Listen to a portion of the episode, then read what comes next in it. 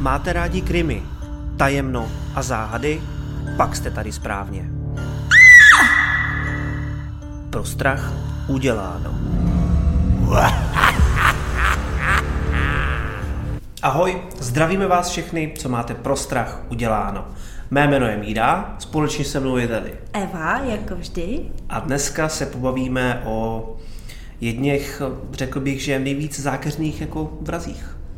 Nejproduktivnějších sériových vrazích, nebo ten prostě velký špatný. Naše první díly jsou skoro všechny až na úplně ten první docela velký špatný.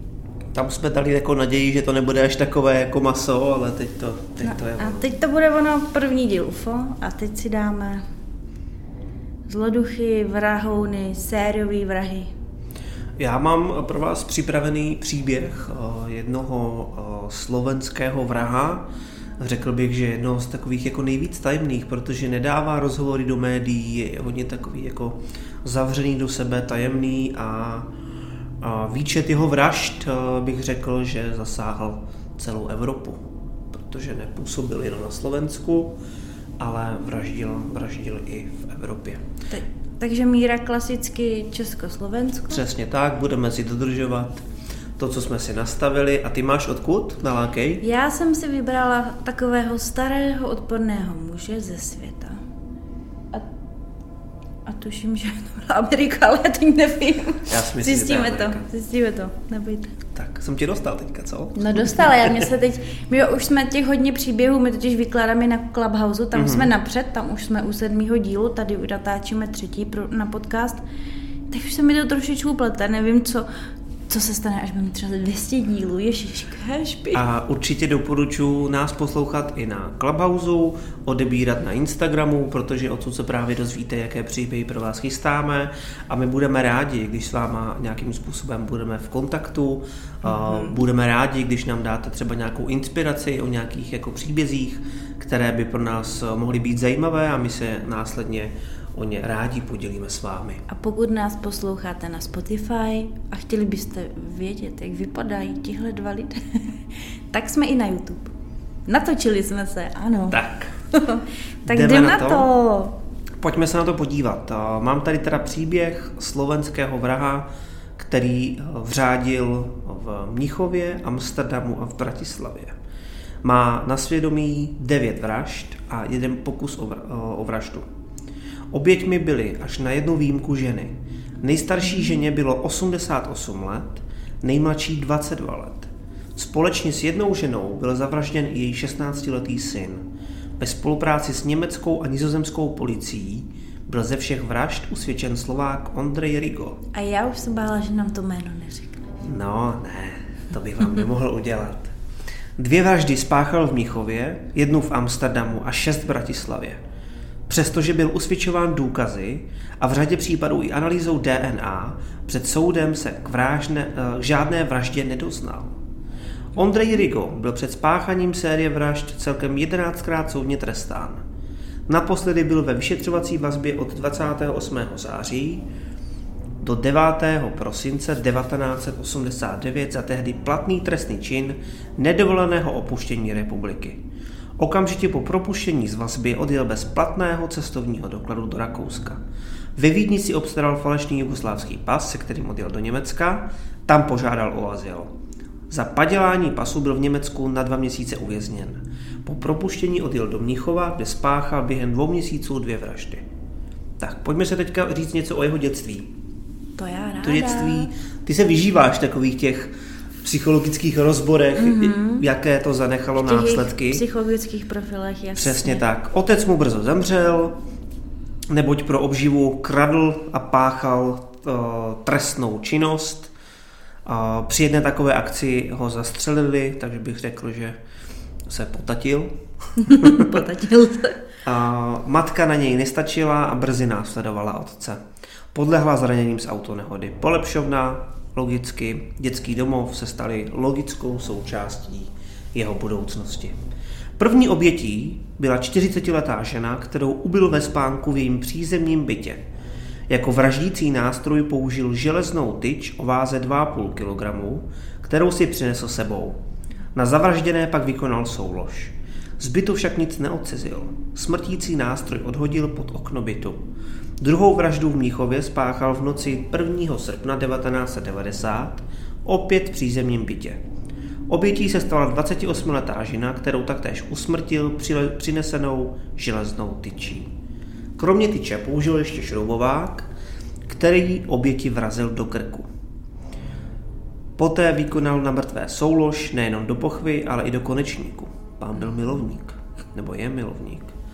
Po souloži mrtvou přikryl a celý byt prohledal. Z bytu odcizil zlatý řetízek s dvěma přívěžky, nezjištěné množství marek. Vraždící nástroj zanechal v bytě.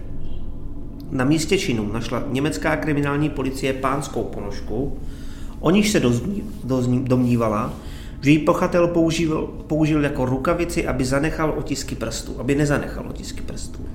Tato domněnka se později ukázala jako velmi správná a důležitá pro vyšetřování všech devíti případů vražd. Tak, po těch vraždách odjel do Amsterdamu, kde žila jeho sestra Helena. Ve čtvrtek 27. září 1990 v nočních hodinách vnikl po otevřeným oknem zase do přízemního bytu 56-leté ženy, kterou ve, smánku, ve spánku usmrtil dlažební kostkou, která vážila více než 5,5 kg. Byl to silák. A haleluja, že bydlím až v pátým patře. No, to musí být hrozná smrt. Dlažební kostkou. A tak jestli jednou praštila a pak už bylo po ní pět a půl kila, jako. No, to jako, nechci si to představovat, fuj. Hmm.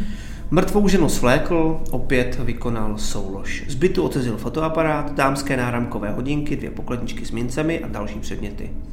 Druhý den po vraždě odjel z Amsterdamu do Bratislavy. Sérii šesti vražd do Bratislavy zahájil Ondrej Rigo v noci z 6. na 7. října 1990 v domově důchodců. Ve spánku zavraždil 88-letou ženu. Hmm, takže nebyl jenom na mladý. Tam on má velice jako velký ten věkový rozptyl těch jeho mm-hmm. obětí a vždycky ženy, že jo, až na toho jednoho syna. No, tak to no, vždycky slabšího prostě on je asi, v noci asi, přízemní. Asi to dělal i s tím úmyslem, že mm. chce znásilnit, mm. tak asi může, může ho nalákali. Ráno 3. ledna 1991 byla v přízemí podnikové, podnikové ubytovny nalezena mrtvá 40-letá žena a její 16-letý syn. Ve stejné ulici zavraždil o tři týdny nejpozději později 79-letou ženu. Teprve 22-letá žena zemřela po jeho nočním útoku 14. července. Poslední vraždu spáchal na začátku března 1992. Obětí se stala žena ve věku 67 let. Ve vražedném útoku ve spánku se ubránila 30-letá žena, kterou Ondrej napadl 9. ledna 1991, 6 dnů po dvojnásobné vraždě 40-leté ženy a jejího 16-letého syna. Ve spánku jí zasadil dvě rány do hlavy násadou kmotice. Po druhé ráně se násada zlomila. Žena se po spánku i úderech rychle zorientovala a pokračujícím útoku se bránila druhou částí zlomené násady. Při zápase se jí podařilo rukou uchopit útočníka za pohlavní orgán a silně stisknout. Poté útočník z místa činu utekl. To jí zachránilo život. Holky, takhle na ně. Ale je dobrá, že po, po těch hranách do hlavy, které ji zbudili ze spánku, ona byla tak jako obezřetná, pohotová, pohotová že chyčapla tu zlomenou násadu. Bránila se. Jako Jedi světelným mečem se bránila, chytla za kletek. Za jeho, za jeho meč. no a toho vyděsilo, no. Au, au, taky, asi. A zasloužil si to. A no. Jasně. Kriminální policie všech tří států sice intenzivně pátrala po pachateli vražd, ale každá samostatně. Tam si myslím, že možná je to kvůli té době. Dneska Asi doba internetu, že ty poli- byly vzájemně, ty státy už lépe komunikují. Po zatčení Ondreje Riga slovenskou policií, kterému došlo 4. března 1992, jen několik málo hodin po spáchání poslední vraždy začaly všechny tři kriminální policie spolupracovat. No, haleluja. Konečně. Není uh, bez zajímavosti, že v době zatčení byl Ondrej Rigo bez ponožek. Při všech vraždách si je nasazoval na ruce, ale používal je jako rukavice, aby je používal jako rukavice, aby na místech činu nezanechával otisky svých prstů. Hlavně, že v tom prvním případě tam nechal vraženou zbraň. Stane se, mám blbý den, pondělí, Mm-mm, nedaří se. Bez komentáře. Vodítkem k objasnění všech vražd byl uh, důkaz jednání pachatele, takzvaný modus operandi, který se u soudu stal i jedním z důkazů. Rico si vybíral pouze přízemní byty nebo byty, do kterých bylo možné vniknout z Pavlače. Do bytů vnikal zásadně v noci nebo nad ránem pootevřenými nebo špatně zajištěnými okny. Ještě to- Zavírejte okna. Zavírejte okna a ještě k tomu modus operandi, to je v překladu prostě ten styl zabíjení toho vra- vraha. Něco, čím si specifický, Jasně. co děláš Každý jenom to ty, má co ti vystihuje. Takže Tím- kdybychom to častěji opakovali, modus operandi, tak Vzpomeňte si na tento díl. ano. Tak, uh, my už jsme si teda řekli, že pozor na ty okna. Ve všech případech se jednalo o osamocené ženy a útok zahájil až poté, co oběť usnula. On si musel nějakým způsobem i mapovat, kam se jde, kdo tam bydlí v tom bytě. A čekat, než usnou. No, přesně. Jako nástroj vraždy použil železnou trubku, železnou tyč, dřevěný kůl, násadu k motice, tlačdici či kus betonu. Vražedné nástroje zanechával na místech činů, takže nejenom u toho prvního případu. Ano, On to tam vždy. nechal vždycky. Hlavně, že měl na rukách ponožky. Razantní útoky vedl zásadně do oblasti hlavy, takže bez charakteru, bez Rovnou charakteru rovnou na hlavu, přesně. Vlastní ponožky používal jako rukavice, aby na místech činu nezanechával otisky prstů. Oběti po smrti sexuálně zneužil, jejich hlavy vždy přikrýval polštářem nebo peřinou. Z bytů odcizoval věci. Přitom kouřil a nedopalky odtahoval na podlahu, odhazoval na podlahu. Takže jako Takže hlavně, že mám ponožky na ruce, Logika, ale nechám tam vajgla prostě a na důkazy zemi. jako vražednou zbraň. Takže logicky ho potom usvědčilo i DNA. Mhm. Mm-hmm. Znalci, kteří, kteří vyšetřovali jeho duševní, duševní uh, stav, uvedli, že se jedná o psychopatickou osobnost s nízkou inteligencí. Sexuální deviace ani sadismus nebyl zjištěn. Souložena, zavra, souložena zavražděných prováděl pod vlivem psychopatologických charakteristik osobnosti. Na jeho jednání mohl působit i pobyt, pobyt v cizině, zejména prožívání odcizenosti, nepohostinnosti, neznalost cizí řeči či majetková a sexuální frustrace v cizím prostředí. Městským soudem v Bratislavě byl Ondrej Rigo 9. prosince 1994 odsouzen doživotnímu trestu odnětí svobody. A doteď hačá. Doteď sedí. Jako, mm, já jsem viděla jeho fotky, mám ho, i když tak i na Instagramu. On byl takový nenápadný, teď nevypadal úplně. No, neřekla bys to do něj, no. A na něm je teda zvláštní, že on jako většina vrahů nerad, nespolupracuje, nevykládá o tom, nechce dávat rozhovory. Údajně eh, v jednom rozhovoru právě eh, uznal, že se zrovna tenkrát v kinech bylo umlčení jehňátek, jak se jmenuje ten film? No, mlčení hnat. Umlčení, tak eh, Jehňátek. že se inspiroval právě jednou tou vraždou. To, díky tomu, tomu filmu. Takže to byl Ondrej Rigo. Co No. jsi pro nás připravila ty? Já mám horšího člověka, já jsem, mně se líbil, protože, no líbil, zaujal mě tím, že měl Pozor, vaš slova. Jo. Mě zaujal tím, protože jestli chcete nějakou, nějaký příklad totálně špatné rodiny a dětství, máme ho tady. To, to mě zaujalo, protože to poslouchejte, já jsem si připravila Alberta Fische, sériového vraha, o, v- přezdíval se jako Greyman, protože vypadal takový šedivý stařeček, to si klidně najděte. Ten už na vraha vypadá. A, a, a ta, a ta, a ta, a ta jeho rodina tím, a dětství, jako jdem na to, jdem na to, jdem na to, jdem na to. Takže Albert Fish je to trošku starší případ, protože se narodil v květnu 1870 ve Washingtonu do rodinu Američanů irského původu pod jménem Hamilton Howard Fish. A vy si říkáte, proč jsem ho představila jako Alberta, to si řekneme za chvilku.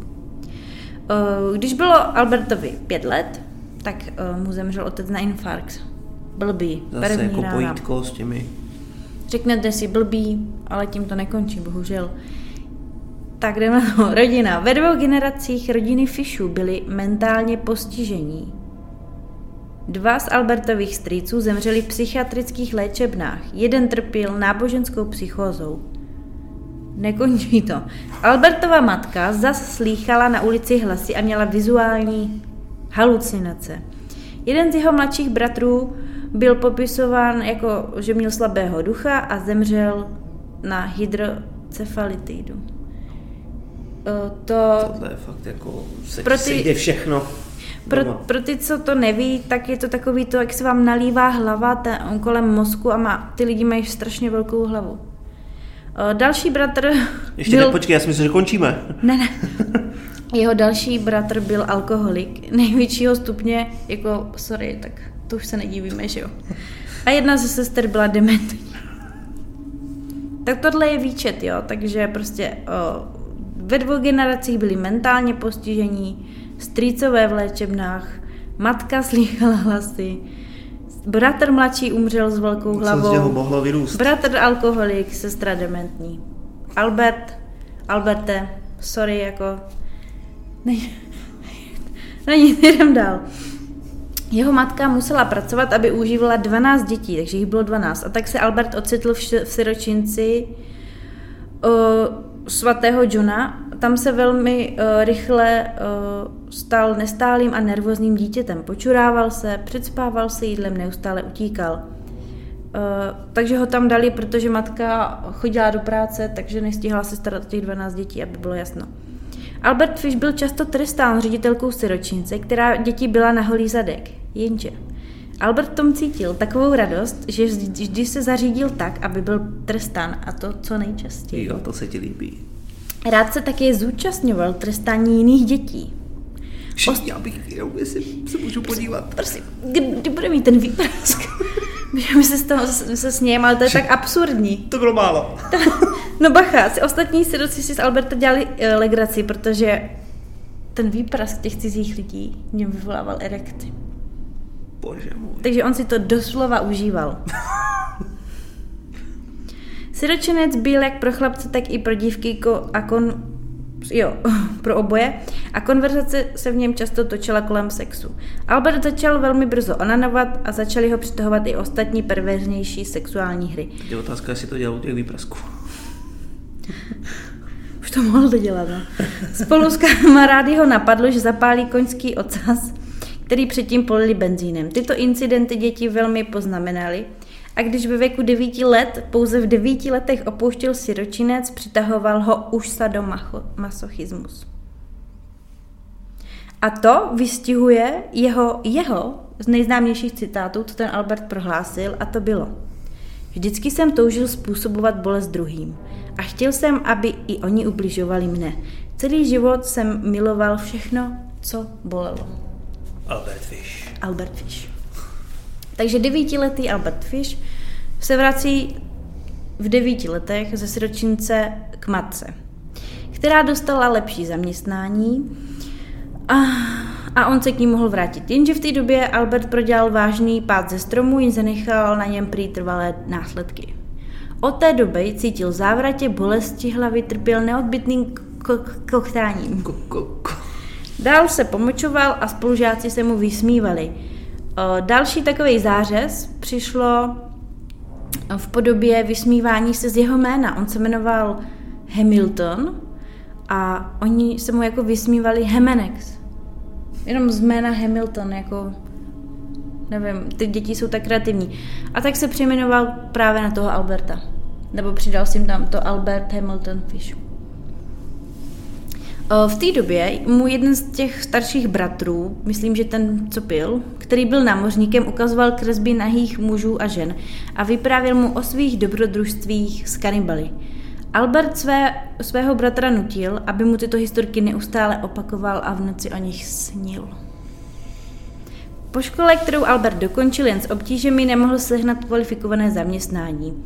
Jako adolescent pracoval v obchodě a pak se učil malířem pokojů. Tuto profesi později využil jako část modu operandy, jenž mu umožnila uspokojovat jeho perverzní touhy a zároveň zůstal neodhalen. Tak.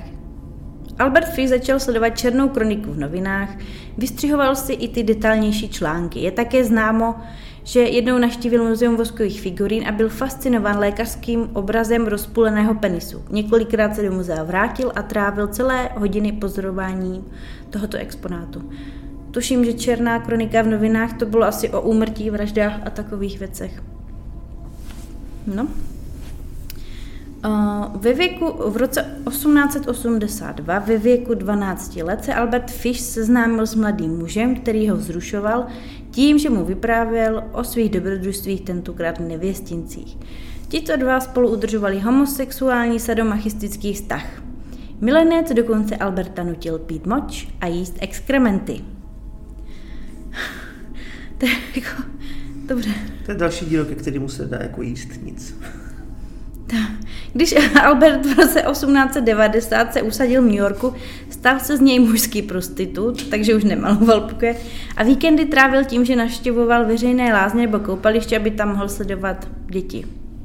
V té době znásilnil svou první oběť.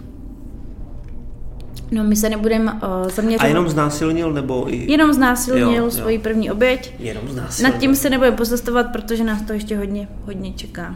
V roce 1889 se Fish oženil s mladou 19-letou dívkou, která mu v průběhu manželství proděla šest dětí, takže byl plodný velice. Jejich manželství se však rozpadlo po 20 letech, kdy ho žena opustila kvůli jinému muži. Oh, Albert se nestaral o rozvod a ilegálně se oženil ještě třikrát. Ilegálně, to znamená, že ještě že byl ženatý a už mm-hmm. se ženil, mm-hmm. že? Mhm. Ale prý se o své děti staral a vychovával je sám, v normálním režimu. I když teda měl občas nějaký uh, finanční problémy, tak prý ty děti nebyly vůbec nějak jako postihnutí. Uh-huh. A to je fakt, fakt uh je to mhm. divný. Mimo uh, šesti dětí měl Fish také pět vnoučat, které miloval, ale i však tato, ale tato láska však byla poznamenána jeho pervezními sklony, takže na vnoučatách se řádil. Aby uh, Fish uspokojil své masochistické choutky, ukládal si různé tresty tak tady eh, přicházíme k té bolesti, která v citátu zmiňoval, že je to nejlepší, co mu potkat.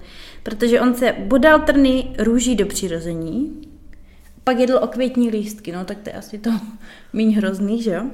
Také si umístil rybářské háčky a jehly do různých částí těla, především do pánevní oblasti kolem genitálí.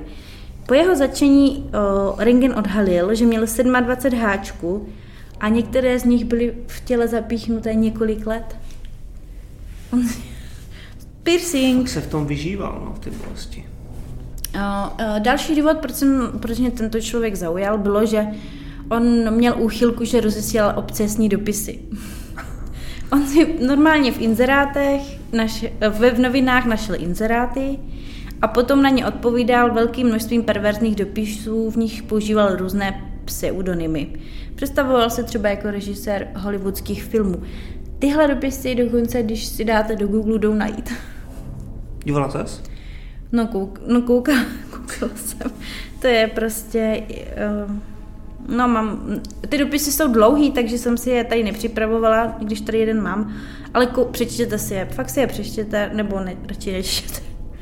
No, Každopádně, kromě těch všech případů, co, nebo těch vražd, co on dělal, tak jeden nejznámější, kvůli kterému ho i zadrželi, byl případ Grace Budd. A co se stalo? Takže 27. května 1928 si jeden 18-letý mladík podal inzerát do nedělních novin a to, to znělo tak, že mladý 18-letý muž by rád pracoval na venkově, prostě nějaký mladý chlapík si řekl, že potřebuje nějakou brigádu, tak dal inzerát do novin, tenkrát se to tak dělalo.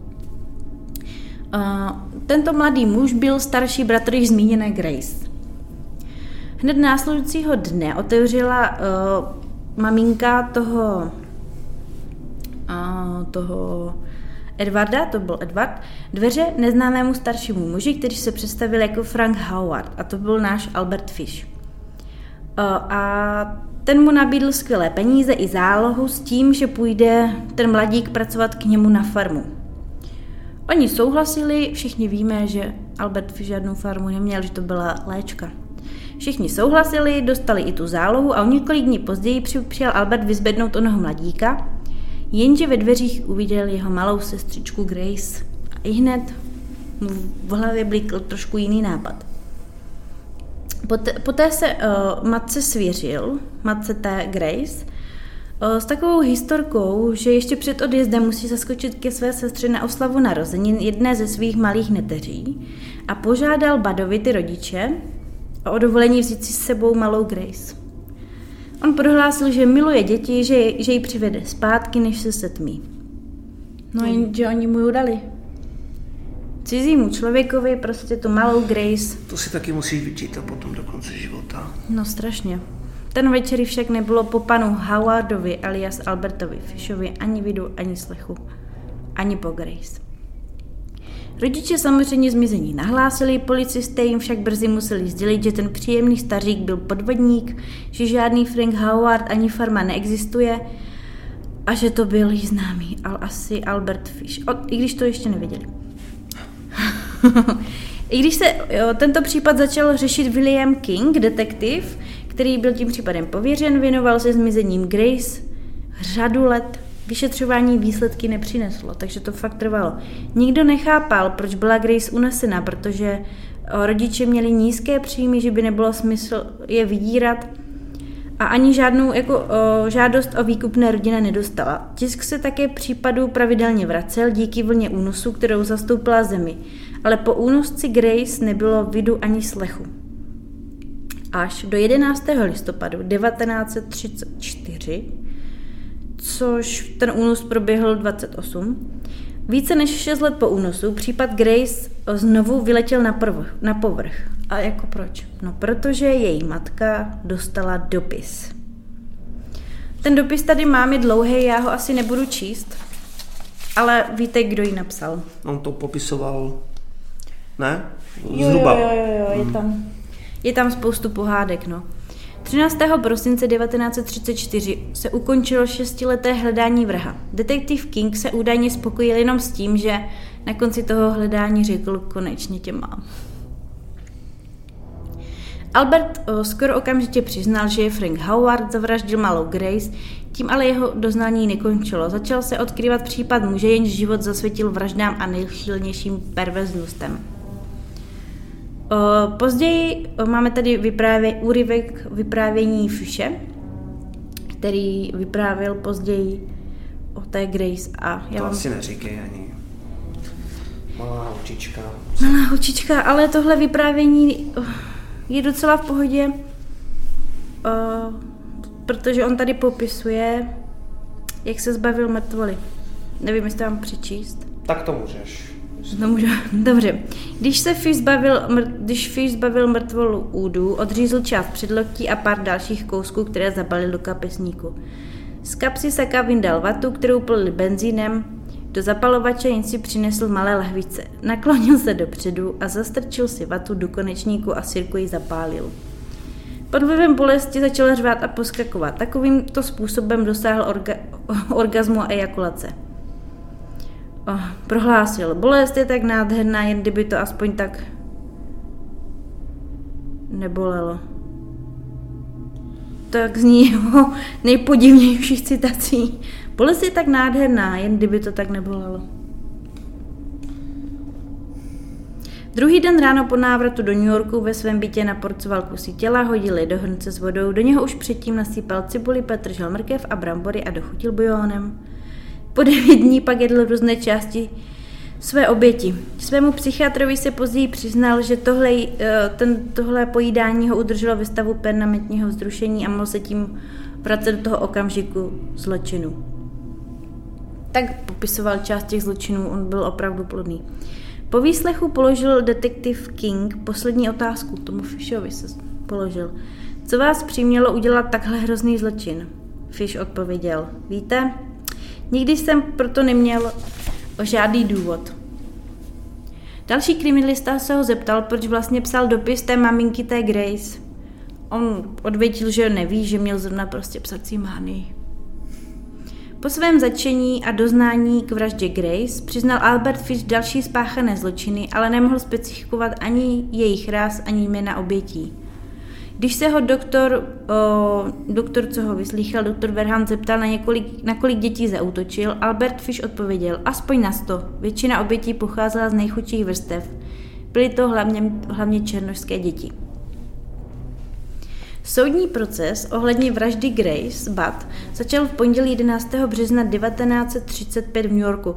Oni v podstatě měli ty důkazy jenom za ten jeden případ. Jo, takže oni ho mohli soudit pouze ten případ Grace. No, Fishov, Fishovým právníkem byl James Dempsey, zástupce státu, pak nějaký Albert F. A 22. března po čtyřhodinovém jednání vynesla porota svůj verdikt. Čtyři hodiny jednání je docela málo, takže tam bylo jasný, že Albert Fish je odsouzen k smrti. A teď, Fishova reakce byla věrná jeho dosavadním způsobu vyjadřování a myšlení. On na to reagoval, cituji, Jaká to bude radost umřít na elektrickém křesle? To bude úžasné mrazení, jediné, které jsem ještě nikdy neskusil. Pak po chvilce váhání ještě dodal. Ale to není dobrý výrok. Víte, já opravdu nejsem duševně zdrav a moje ubohé děti, co si bez mne počnou. Na city. Pojďme hrát na city. I přes poslední pokusy zvrácení verdiktu s poukazem na Fishovo duševní zdraví, takže zkoušeli to hrát trošku tak uh, byla popravena stanovena na 16. ledna 1936, takže to neproběhlo, že by nějak znovu otevřeli ten případ, bohužel. Mám tady zajímavost, že jako poslední jídlo si ve věznici uh, Fish objednal pečené kuře, které mu však přinesli vykoštěné, aby se vyhnali pokus, vyhnuli pokusům o sebevraždu, které prý Fish nějaké měl v tom vězení a víme, že zločinci si zaslouží odpikat trest, co dostali, ne se zabíjet sami. Zase by ušetřili na elektřině. no, oni mu tím ale i prokázali radost, jak již Albert zmínil. No, to já vždycky jako nemám rád, když prostě se budeme bavit o nějakých jako vrazích, který, který se eh, jako nějakým způsobem vyžívali na malých dětech. No, prosím vás, klidně, když se nám podaří nahrát nějaký tyhle dva ohavný příběhy po sobě, proložte si to nějakým lepším, co nahrajem. Ať to máte prostě trošku, nemáte takovou koncentraci. Špatný, negativní. Negativní. Protože ti chlapíci, no nevím, no. Ale ten Albert Fish, prostě ježiši, všechno špatně. Ale zase je dobré, že se o tom pobavíme, řekneme si prostě, jaký tam je vliv uh, ty rodiny, ta rodina je toho strašně okolí, důležitá. přesně, od toho dětství, co z tebe No, fakt jasně. asi jako bude. Jo, takže, takže tak. Takže O, tak. Já vám děkuju, že jste se na nás dívali, že jste nás poslouchali a ještě jednou bych chtěl říct, sledujte nás. Mm, protože my vás sledujeme a poslouchejte nás ne na Spotify, ale i na YouTube a napište nám do Budeme komentářů. za jakoukoliv vaši zpětnou vazbu. Třeba nám napište i jenom, jak se máte. Děkujeme moc, mějte se krásně, hezky zbytek dne. Ahojte. Ahoj!